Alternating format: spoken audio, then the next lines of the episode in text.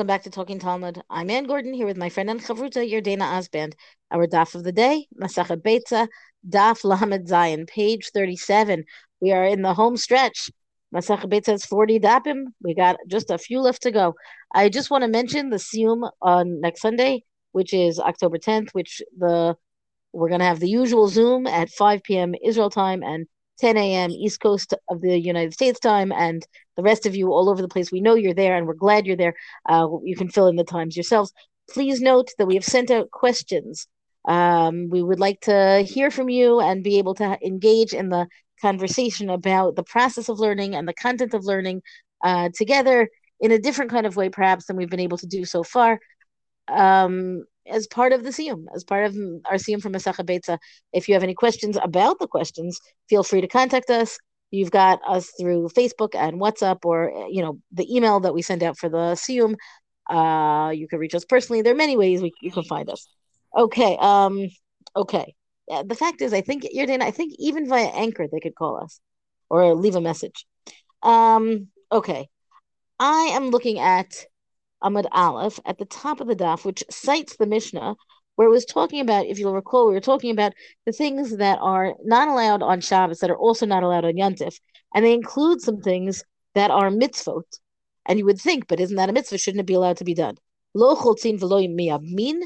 The citation is that you should cannot do chalitza, and you can also not perform the levirate marriage. The chalitza is the getting out of a levirate marriage, and the yibum is is the marriage. Um, again, this is just quickly when if a man dies um, childless, then and he has a brother, then his widow marries the brother, and any children they have, or for the purpose of having children, in the dead brother's name. So nowadays, the process is really just chalitza. People do not have yibum, at least not to my knowledge. And the chalitza process is to eliminate the requirement so that this woman then is free to marry whomever she might choose, who's not the brother of the dead husband.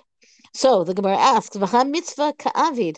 Isn't that a mitzvah? Like once you're doing a mitzvah, that should be enough, right? You should be able to do it on Shabbos. Yentif, lo tzricha. No, we have to say that it's optional. That's the category that the Mishnah puts it in, as opposed to putting it in the category of mitzvah. This is the this is the real comment here. Like, hello, it's a mitzvah. In fact, that's what I said to begin with. Also, we're talking about things that are mitzvot, but the Mishnah categorizes it as in that middle category of something that is optional Deika gadol or mitzvah gadol liabim. Because it's like this. The reason they're optional is that we're talking about when there's an older brother, gadol, when there's an older one, right? In general, you want to carry out the mitzvah for the older brother to perform, to do this yibum, right? As opposed to, but then what about a younger brother? A younger brother is what's called optional. So rather than think that we're, meaning let me set up the case a little bit better. If we're there's a, a woman who's married to a man, the man dies, and he's got more than one brother through who should be doing yibum with this woman, with the widow. So the older brother is a mitzvah. The younger brother is an option. If the older brother, let's say, I don't know, doesn't want to, it doesn't automatically go to chalitza. It can go to the younger brother. All of this will be covered in great, great, very, very great detail in Masachet Yevamot you know the same word comes from yibum but the point here is um, kind of picking apart the mishnah why this is under the category of optional as opposed to under mission and as opposed to mitzvah and then the gemara wants to clarify right that the whole reason that we're talking about um, not having the dayanut, not having cases judged or um, formal engagements, betrothals on Shabbos and Yantif, about all of these, why not? Yichtov. According to the Gemara, the reason that we avoid all of those, which is not the levirate marriage, but all the other ones, is it to say that it's a, a, decree lest one come to write. You don't technically need to write for these things to take place, but or at least for most of them to get to take place, you can a man can betroth a woman without any writing. But what happens if one were to do so with a document and therefore come to write?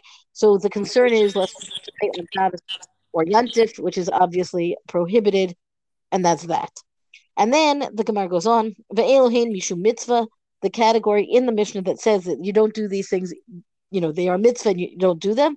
Lo mekadshin, v'lo ma'arichin, v'lo machrimin. So you don't consecrate and you don't take a vow to evaluate things and you don't um a different kind of consecrate, right? All these words are really dedication to the to the mit, to the mikdash, to the Beit Mikdash kind of thing. mishum. And there we've also got a sweeping rule, like the sweeping rule for the writing. This is a sweeping rule of saying this looks like it's commerce. It looks like business, and we're not dealing with business with a temple on Shabbos or on Yontif. So we're going to make sure that things that might technically kind of be acceptable to do, but look like they're an issue of business, we're going to forego them for the sake on Shabbos and Yontif. Take care of it the next day. On Sunday, do your do your dedication of whatever it was that you were going to dedicate. So it's interesting that you know even something that is a mitzvah still has an appearance of business, especially when it deals with transferring of property of ownership. Right when you're mekadesh something, you're basically saying you're consecrating it to the temple, so you're in a way transferring ownership. So you like a business deal.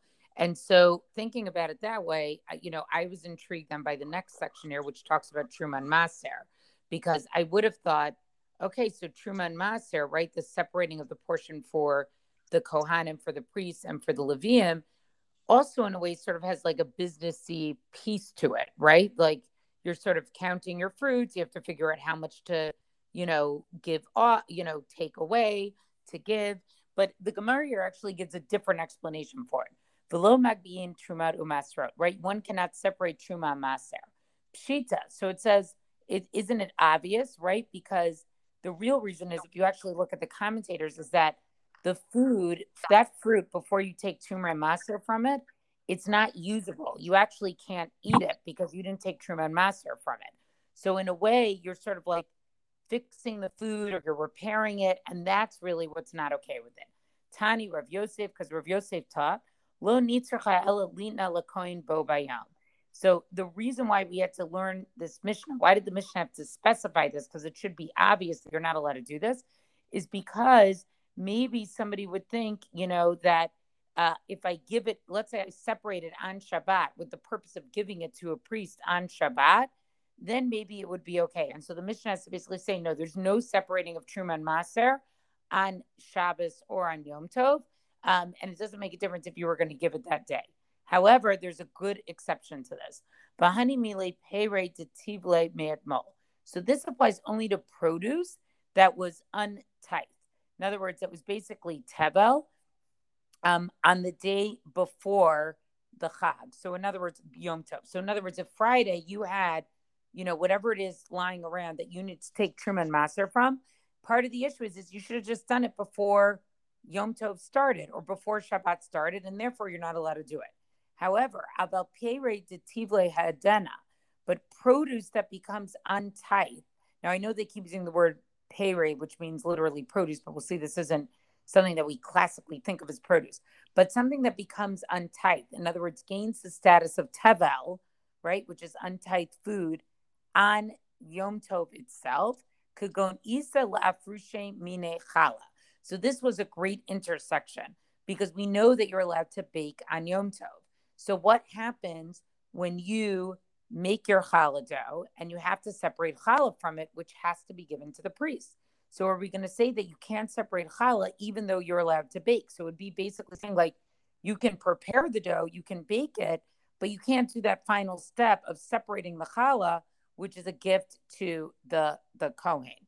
And so they so if you make the isa, if you make the dough on that day of Yom Tov itself, right? Mafrishim beyavin lekohen. You separate it on Yom Tov and you bring it to the Kohen on Yom Tov.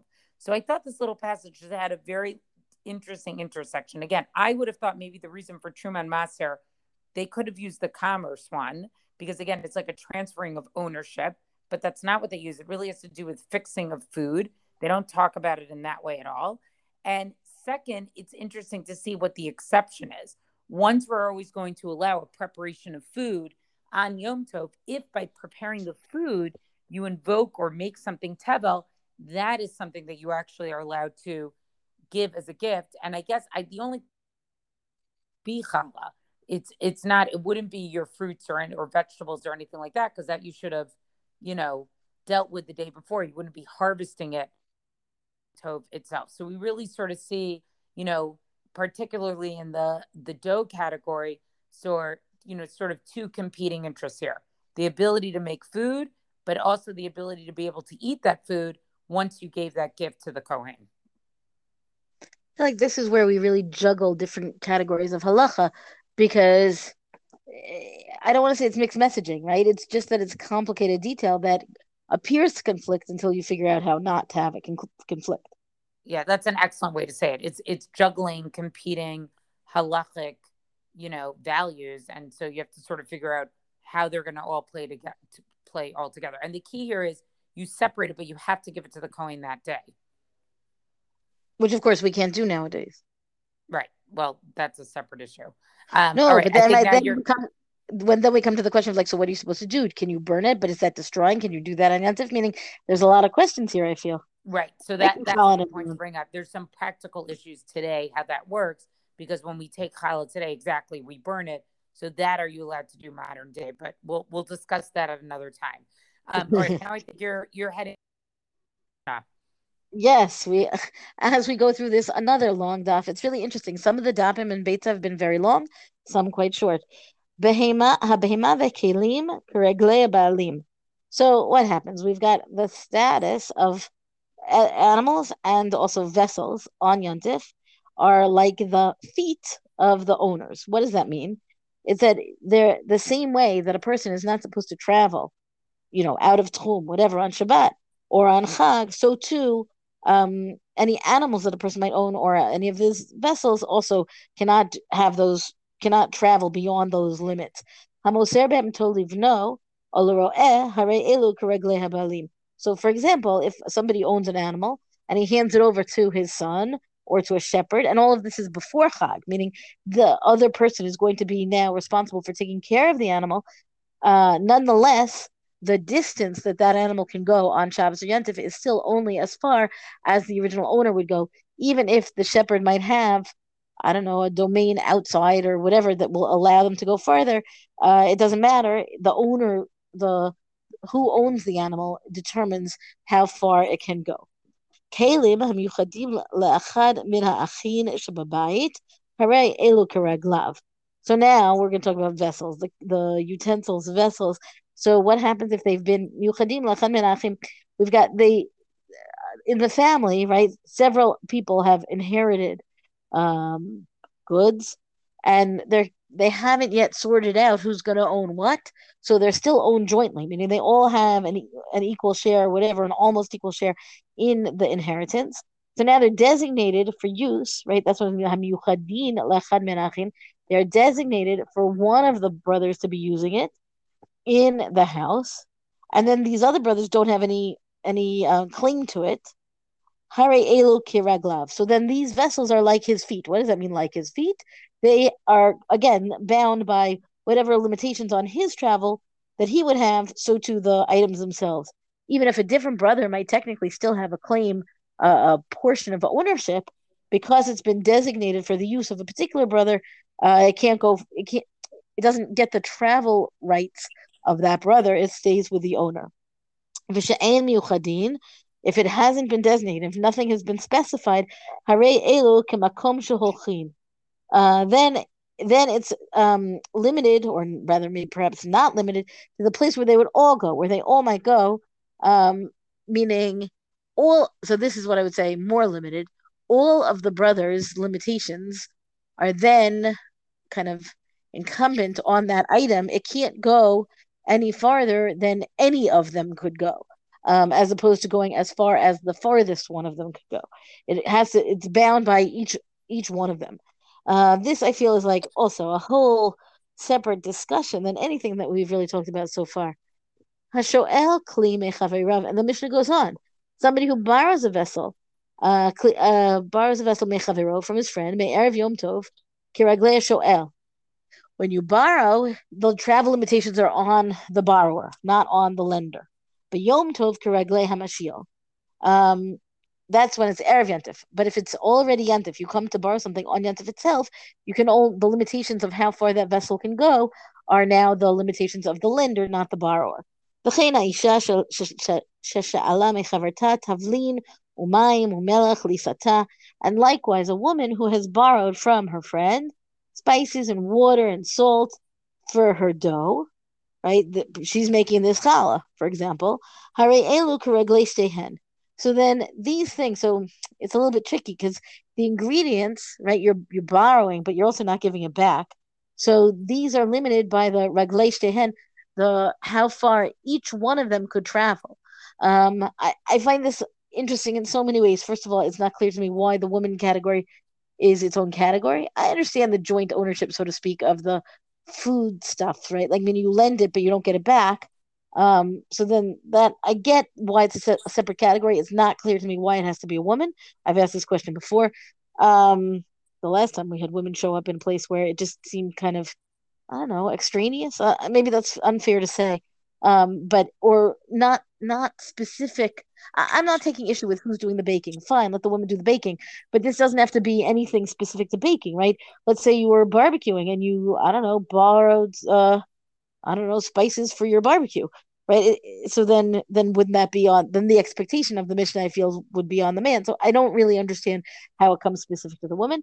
Um, and then but also the fact that it is in this in this kind of limbo category of the travel limitations like how far are you going to travel to borrow your salt and your spices and your water for your dough? It seems that neither of them should have any difficulty making sure that they are within whatever distance they could travel. And lastly in the mishnah rabbi Yehuda poter b'mayim ein behem but rabbi Yehuda says that give no travel limitations when it comes to water because water itself is considered to be ein behen mamash. It has no substance, which of course in this day and age we know better. We treat water like the prize that it is. Think about you know the industry that has come to to bring water to you know to I don't, I'm not even talking about drinking potable water to places that don't that wouldn't have it otherwise. I'm just thinking about the bottled water, which is a whole. You know, to say that it has no substance, um, sounds a little funny today. That's all. Yeah, I mean, but it uh, shows like very common scenarios that probably happen between neighbors, between friends, you know, and how does that actually impact the celebration of Yom Tov? So I, I like this Mishnah. It seemed very practical to me. Um, we need to wrap up this episode, but one thing I just wanted to point out was on Amud Bet, you know, we've seen, we see our old friend Yesh Breira, Ain Breira again. So, um, you know, that is a whole discussion about whether or not one can have – uh, sort of a retroactive uh, designation, right? Yesh right? That you can. Um, in other words, right, like here, so discussed here is that if you have a barrel um, that's owned by two people or an animal that's owned by two people, and they want to sort of, uh, let's say, divide the content of the barrel or the meat of the animal between them on Yom Tov itself, right? How does it work with their tehums, with their Shabbat limits? That's what the content is about. Um, and so Rav says that the barrel is allowed, but the animal is prohibitive. And Shmuel says that the barrel is prohibited. You know, they're talking about beyond the tehum. You can't move it farther than the tehum that's shared by both of those people. Um, and so they basically said it comes down to a question of retroactive designation. What I thought was interesting here is, is that other times where we've seen this discussion about yesh breira, breira, it always centered around a Tannaitic dispute, generally between Rabbi Yehuda and Rabbi Shimon, about which one holds by retroactive designation and who doesn't. And usually that Rabbi Yehuda does not hold by retroactive, he holds Ein Breira. Here it's an Amoraic dispute. It's a dispute between Rav and Shmuel. So I just wanted to point out we see our old halachic concept of Yesh Breira, which seems to pop up in every single Masachat. And I think we saw it earlier in the Masachat as well. But again, the difference is here this is an Amoraic dispute, whereas previously we'd only seen it in the context of Tannaitic dispute. So I thought that was interesting. Yeah, I think it is very interesting. I, am not surprised that the Amoraim would continue the Tannaitic debate. Yeah, of course that it would go on, but it's interesting they don't link it up. And I, the only thing I could think of is that the specific case that they're talking about, which is more about joint ownership and to whom there's probably not a direct parallel to with the Tannaitic debate. But I was a little surprised to see they didn't link it up to the Tannaitic discussions around Yesh and Breira. Well, that's our DAF discussion for the day. Rinkus reviews on all major podcasts. Thank you to Rabbanit Michelle Farber for hosting us on the Hadran website. Let us know what you thought about the staff and our Talking Talmud Facebook page. And until tomorrow, go and learn.